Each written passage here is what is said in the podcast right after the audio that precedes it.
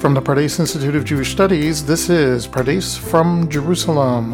I'm Larry Kluger, Pardes alum. This week, Shabbat Zachor. This week, Rabbi Alex Israel discusses Shabbat Zachor. Rabbi Alex Israel is a member of the Pardes faculty. And now, Rabbi Alex Israel. Thank you, Larry. This week, in addition to the portion that we read, the Torah portion of Tetzaveh, we will engage in an annual ritual which takes place in the lead up to Purim, as we take out a second Sefer Torah, second Torah scroll, and we read Parshat Zachor. We read the passage which recalls the manner in which the ancient tribe, Amalek, attacked Israel in the wilderness. They attacked the stragglers behind when you were tired and weary, says Sefer Devarim, the book of Deuteronomy. And here we uh, make an annual reminder of our national vendetta of the divine mandate, um, our national vendetta against Amalek. This precedes Purim, the festival of Purim, because Haman, that uh, genocidal villain of the Purim story, is traditionally seen as a descendant of Amalek, and, and therefore every year we, we remind ourselves of this story. And it is due to Parshat Zachor, uh, this this uh, reminder about Amalek that we will read a stunning haftarah about King Saul and what we what will be remembered as his greatest sin. And it's this haftarah that I want to study together with you today. I'm going to read this story together with you and hopefully we'll see this narrative as an artful description of the distortion of God's word by politicians, kings, the misappropriation and violation of religious motifs by public figures. This will raise deep questions of integrity and personal weakness, appropriate leadership and what we might call cowardice. These are all pretty pertinent messages at any time, but of course in our times too. But before we go to the book of Samuel and read the story of Saul, I'd just like to make an introduction or two. Introduction number one. As we read this story, uh, we're going to need to make an assumption. And the assumption is this I can't, in this context, get into the moral and the very thorny questions of the justifications for wiping out Amalek.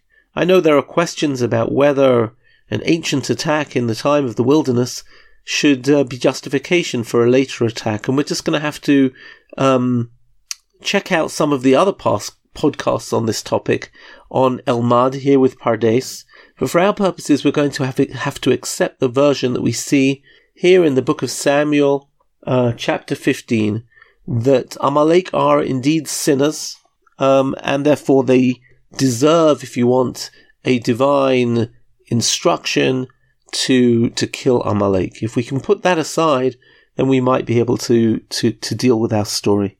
The second thing is that uh, let's talk about King Saul. If you asked a military historian, if you asked a political historian who had even just read the book of Samuel, never mind knowing anything else about King Saul, we would probably think that King Saul was a wonderful, wonderful king. Um, Saul took a country, at that time Israel was under the occupation of the Philistines. The Philistines totally dominated the Israelites when King Saul came to power. And uh, Saul his first battle was all, almost like the, the battle for independence. And uh, we read here in chapter 14 in Samuel that uh, Saul secured the kingship over Israel. He waged war on every side against all his enemies, against Moab, Ammon, Edom, the Philistines, the kings of Zobah in Syria, and wherever he turned, he was devastating. He was triumphant, defeating the Amalekites and saving Israel from those who plundered it. If we just read these verses, we would think that Saul was the most successful king. And indeed he was. He raised the standard of living. We know that from David's eulogy for Saul, where he talks about how Saul um, ensured that the women had uh, golden jewelry and silk robes. And of course, uh, Saul wasn't giving these out as handouts, but rather what he was doing was uh, being incredibly successful, and the standard of living rose and security in the country grew during his period. However, this story of success is not the story that the Tanakh, the Bible, tells us, because in the book of Shmuel, if you read uh, the book, Saul is described very much as a failure. And he's a failure because he finds it very difficult to listen to God. And uh, this is actually a remarkable feature of the Tanakh. The Tanakh, in many ways, is a counter history. It is a subversive story that tells the alternative history, if you want the spiritual counter story to the stories of power history. It uh, doesn't tell us the perspective of politics, but rather the perspective of morality, of theology, of the relationship between leaders and, and God and God's instruction and the Torah. And these are the benchmarks, the yardsticks which we use in order to judge the uh, personalities and characters of the biblical story. And in this regard, we're going to see, or rather read this story about Saul, uh, where we're, this is the last of a series of vignettes or stories about Saul. This will be the final one where Saul shows himself uh, really unable to fully carry out God's word, and we're going to see quite why. My last introduction to this story is going to be this. Many of you probably know the outlines of this story and you'll know that uh, King Saul didn't quite listen to God. And uh, he killed all of Amalek, but he left one person alive. He left the king. And according to this uh, way of reading the story, it's very, very difficult to understand what Saul did wrong. Uh, Saul killed everybody. He did a wonderful, wonderful job. But he just left the king alive. Um, after all, the very next day, Samuel is going to kill the king. And uh, the question is okay, he didn't get it 100% right, but he got it 99.99% right. What's wrong? And what we're actually going to see is that it's far more severe than this, and that this is a misreading of the story completely. So, what we're going to do very quickly is read the story, and then we're going to try and do a small bit of analysis. So, um, I'm going to be reading from Sefer Shmuel Aleph, the book of First Samuel, um, chapter 15, and you're welcome to follow along with me or to listen along with me. The story begins um, with a very interesting verse. Pasuk Aleph, verse 1. Vayomer Shmuel Shaul, Oti shalach Hashem lemoshcha melech al amo al Yisrael. Shmuel, Samuel the prophet, said to Saul the king, God has sent, had sent me to anoint you as king over his people over Israel. Va'ata, and now, Shema lakol divrei Hashem. Listen to the word of God. This is a very rare and unusual introduction to a command. And when I read this, it almost is a premonition. It's almost a cautionary line which says to Saul, you know, you might really get this wrong. You might not be able to fulfill this. So take extra care and attention to pedantically follow every single rule. And uh, when we read this line as the introduction to the chapter, you know, we really do sense that maybe something ominous is coming. Um, but this is a fascinating introduction. Okay, I'm going to continue reading, and I'm going to read uh, straight through. Thus said the Lord of hosts, says uh, Samuel, I'm exacting the penalty for which Amalek did to Israel for the attack they made when they were on the road on the way up from Egypt. Now, go you and attack Amalek, and destroy all that belongs to him, spare no one, kill men and women, infants and sucklings, oxen and sheep, camel and donkeys. And Shaul mustered the troops, and he numbered them at Telaim, two hundred men on foot, and another ten thousand from Yehudah. And Shaul advanced as far as the city Amalek, and lay in wait in the wadi. I'm missing out verse 6. Verse 7 Shaul destroyed Amalek from Havilah all the way to Shur, which is close to Egypt. He captured King Agag of Amalek alive. He killed all the people, putting them to the sword. But Shaul and the troops spared Agag, and the best of the sheep, and the oxen, and the second born, the lambs, and all that was of value. They would not prescribe them. They only destroyed what was cheap and worthless the word of Lord came to Shmuel the prophet. I regret that I made Saul king, he said, for he has turned away from me and has not carried out my commandments. Shmuel was distressed and he pleaded with God all night long. I'll just stop here and say Shmuel really believes in Shaul. The prophet really believes in the king, and therefore he prays all night long. He wants him to succeed, but God is insistent, and I return back to the chapter. Early in the morning, Shmuel went to meet Shaul. Shmuel was told Shaul has gone to Carmel and he has erected a monument for himself. And then he left and went on down to Gilgal. And when Shmuel came to Shaul, Shaul said to him, Blessed are you to the Lord. Baruch atah Hashem. Hakimoti et devar Hashem. I have fulfilled God's instruction. And Shmuel says to him, In that case, what is the sound of sheep that I am hearing in my ears, and the sound of the bleating of the oxen that I'm hearing?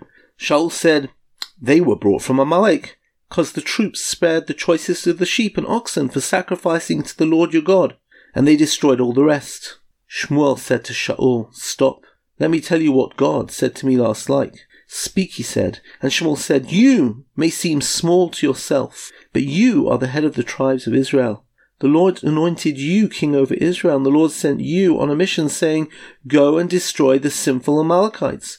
Make war on them till you have exterminated them. Why did you disobey the Lord and swoop down on the spoil in defiance of the Lord's will? Shaul said to Shmuel, But I did obey the Lord. I performed the mission which the Lord sent me. I captured King Agag of Amalek, and I destroyed Amalek. And the troops took some of the spoil of the sheep and the oxen, the best of it, to sacrifice to the Lord your God at Gilgal.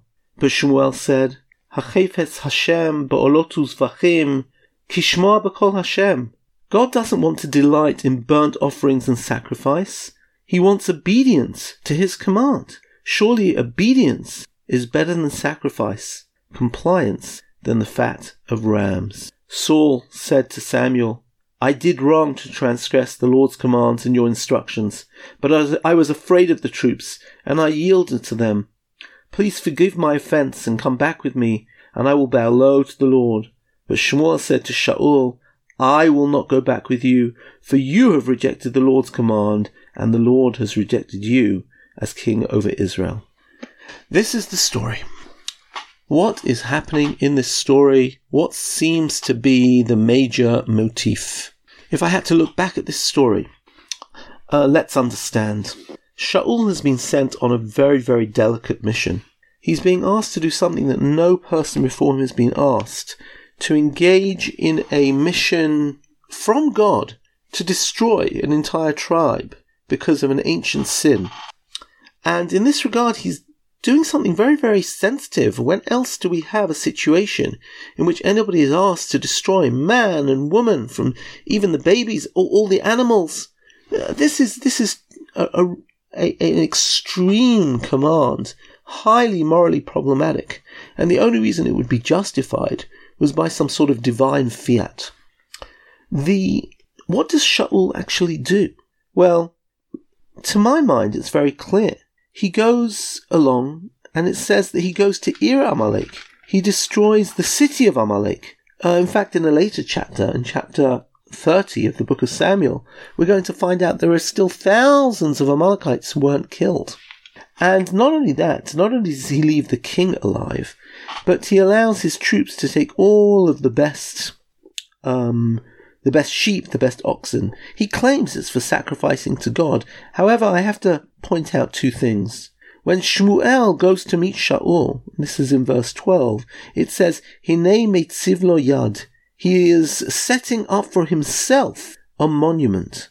In other words, as Shmuel is talking to Shaul, they're waiting for a big ceremony. And what's the ceremony? There is going to be a victory march. There is going to be uh, all the troops together are going to have a huge rally and they're going to establish an Arc de Triomphe, a monument obelisk. To who? To King Saul. Not only that, but the phrase which Samuel uses is Vatat al Shalal. You swooped down on the spoils. In other words, um, what seems to be happening here is that um, Shaul has sort of appropriated this battle for himself. What should be an act of God, and in that regard, the word used for, if you want, killing the Amalekites and for destroying all of the spoil is the word lacharim, hacharimam lefi charev, um, the cherem. What this always means is uh, a sort of it's a double entendre because it, it means to destroy on one hand, but it also means to dedicate to God. If, if, if, if Shaul's legitimacy for engaging in this act of genocide is that he's acting on God's command, then he has to dedicate the entire war to God. There's no room to make a monument to himself as if he has somehow had a victory. It's not his victory, it's God's command. There's no room for anybody to take the spoils of war. The spoils of war are all to be destroyed. That was part of the instruction. Amalek are sinners, Amalek are polluted, Amalek are, are evil, and therefore everything needs to be destroyed. Oh, if somebody sees a nice ox or a nice sheep, they're going to take it home or even take it to God. You fundamentally misunderstand the command here. More than that, in the same way as, uh, you know, ancient chess, sorry, ancient war is reflected in the game of chess. And we all know that chess isn't over until the king has fallen. Likewise, if you leave Agag alive, why are you leaving the king alive? Are you using him to trade in future prisoner swaps? Are using him as a trophy of war so that you can mock him as the Philistines did to Samson? Why are you keeping the king to parade him through the streets to celebrate so that King Saul can celebrate, wow, I have uh, captured another king? Saul is convinced that he's kept the law, and the reason why he's convinced he's kept the law is because essentially he's won the war. But what Saul didn't understand was a critical line that he's been sent on a mission which God has sent him on, and that this is not for him to sit in the driver's seat, deciding what to dedicate to God and what to destroy. It is not for him to celebrate this victory and set up his own arc de triomphe. Um, and last of all, it seems like, as he says in verse 24, where he says, I did sin. I transgressed God's instruction because I feared the people and I listened to their voice. First of all, instead of taking the blame for himself, he blames the people. But what does he blame the people with? In other words, what does it mean he listened to their voice? They really wanted to bring sacrifices? No, he's been lying all the way through. The bleating of the animals was not for sacrifices, it was exactly what God told him. You swoop down on the spoil. And there are hundreds and thousands and maybe tens of thousands of animals which have been taken away because everybody said, oh, what a shame to waste all these high quality animals. And instead of bringing them to sacrifice, everybody wants to go home with a sheep or an ox or what have you. In other words, if this is a war just for, for gain, to fill your pockets, to gain more land or what have you, then you have no legitimacy to, to be killing man, woman and child. The only legitimacy would be because this is a religious instruction. In other words, what Saul has done is absolutely and fundamentally misappropriated God's command. He has taken a divine command and essentially he is manipulating and maneuvering it for his own gain. And how often is this a, a tendency to take things which are in the orbit of religion and then to somehow use them in order to aggrandize, aggrandize ourselves, not to serve God, but to act in a self-serving way. And this would seem to be a complete misappropriation, a, a sense of mi'ilah, a sense of, if you want, betraying the sanctity of the divine word, because if you want, Saul is putting himself instead of God. Now, the end of this story, I think, shows just how deep this goes, because after Samuel has condemned Saul and said, I don't want to go back with you, remember what Saul asked him to do. He says, Come back with me and I will bow low to the Lord. In other words, there's going to be a ceremony. There's going to be a victory march. It's going to include a religious uh, convocation. It's going to include sacrifices. And how will it look for King Saul if the if the national prophet is not standing next to him? Saul says to, to Samuel, Okay, I sinned, but now come, come along for the ceremony. It's planned for eight o'clock for prime time television for the eight o'clock news. And this is when Samuel turns to leave. And here I'm back in the chapter. Saul seizes the corner of his robe and it tore. And Samuel says to him, The Lord has torn the kingship over Israel away from you and given it to another who's worthier than you. How does Saul respond at this point when he gets condemned yet another time and God saying, You're not going to be king? I'm reading from verse 30. Saul pleaded, Chatati, I did wrong, but please honor me in the presence of the elders of my people and in the presence of Israel, and come back until I bowed low to the Lord your God. In other words, the show has to go on. Samuel, I know all of your religious uh, uh, peccadillos, but as far as I'm concerned, I need you at the ceremony now. Come and bow low, come and supervise the sacrifice, come and do uh, be a religious uh, uh, officiary, and then I'll let you go. It's almost as if Saul does not realize what's going on. This is dreadfully serious to God. This is dreadfully serious to Samuel. Saul doesn't get it. Why is Saul removed from the kingship? Why is he removed over this story? It's not because he leaves a few animals alive. It's not because he, he, he didn't kill the king. The reason why Saul is going to lose his throne over this story is because he fund- fundamentally subverts God's instructions. He appropriates uh, God's war as his own war. He doesn't follow the rules. He makes up the rules as he goes along. Saul is a, a weak, spineless leader who, instead of holding true to his principles, as he says about himself, um, Yareti he fears the people. When he feels he is losing the people, he decides to alter the, the, the red lines. And this is something we've already seen if you study the book of Samuel, especially in chapter 13 and 14. Saul is always looking at the opinion polls. He's always looking over his shoulder. He doesn't remain true to principle. He certainly doesn't remain true to the instructions of God. When God established a king, the idea was that this king wasn't simply to be an administrative ruler. The king was meant to be somebody who would lead the nation towards God, who would guide the nation in keeping God's laws, who will ensure that the nation of Israel will be Mamlechet Kohanim V'Goy Kadosh, a kingdom of priests and a holy nation, to um, ensure that we have an army officer who can who can defeat the enemy. That there are many candidates, but Saul was meant to be a person who was meant to, on the one hand, have the capacity have the charisma in order to lead the people, and that he certainly had, but also at the same time to keep a different eye on the instructions of God. And here he failed dismally. He constantly sidelines God, and does even worse than that. He uses God's instruction as an excuse to have a war for himself, a war which should have been a war in the name of, of, of morality, becomes simply a war of fame, personal gain, and uh, looting. And in this regard, God says, listen, I can't work with a person like this.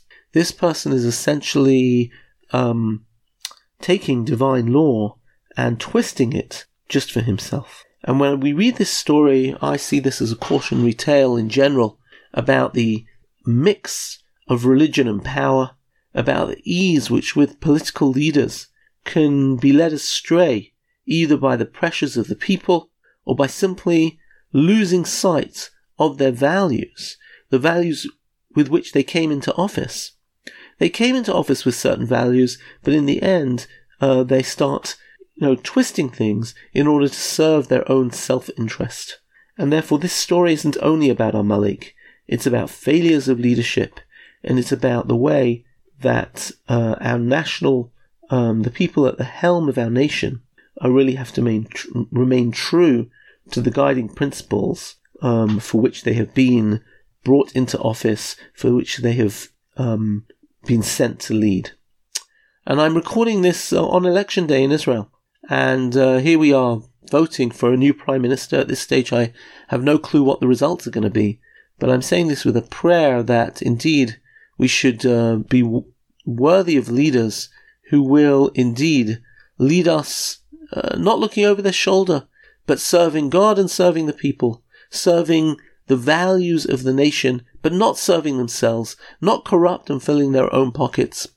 To be in a situation where our leaders are true to their values and hold firm in those values because those values are the values of the nation of Israel. So I will leave you there, wish you a Shabbat Shalom, and hopefully you'll open a Tanakh and study the story in depth.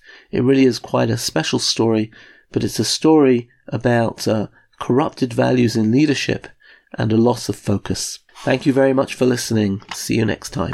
Thank you, Rabbi Israel. Thanks for tuning in, and we'll see you on the next episode of Pardes from Jerusalem.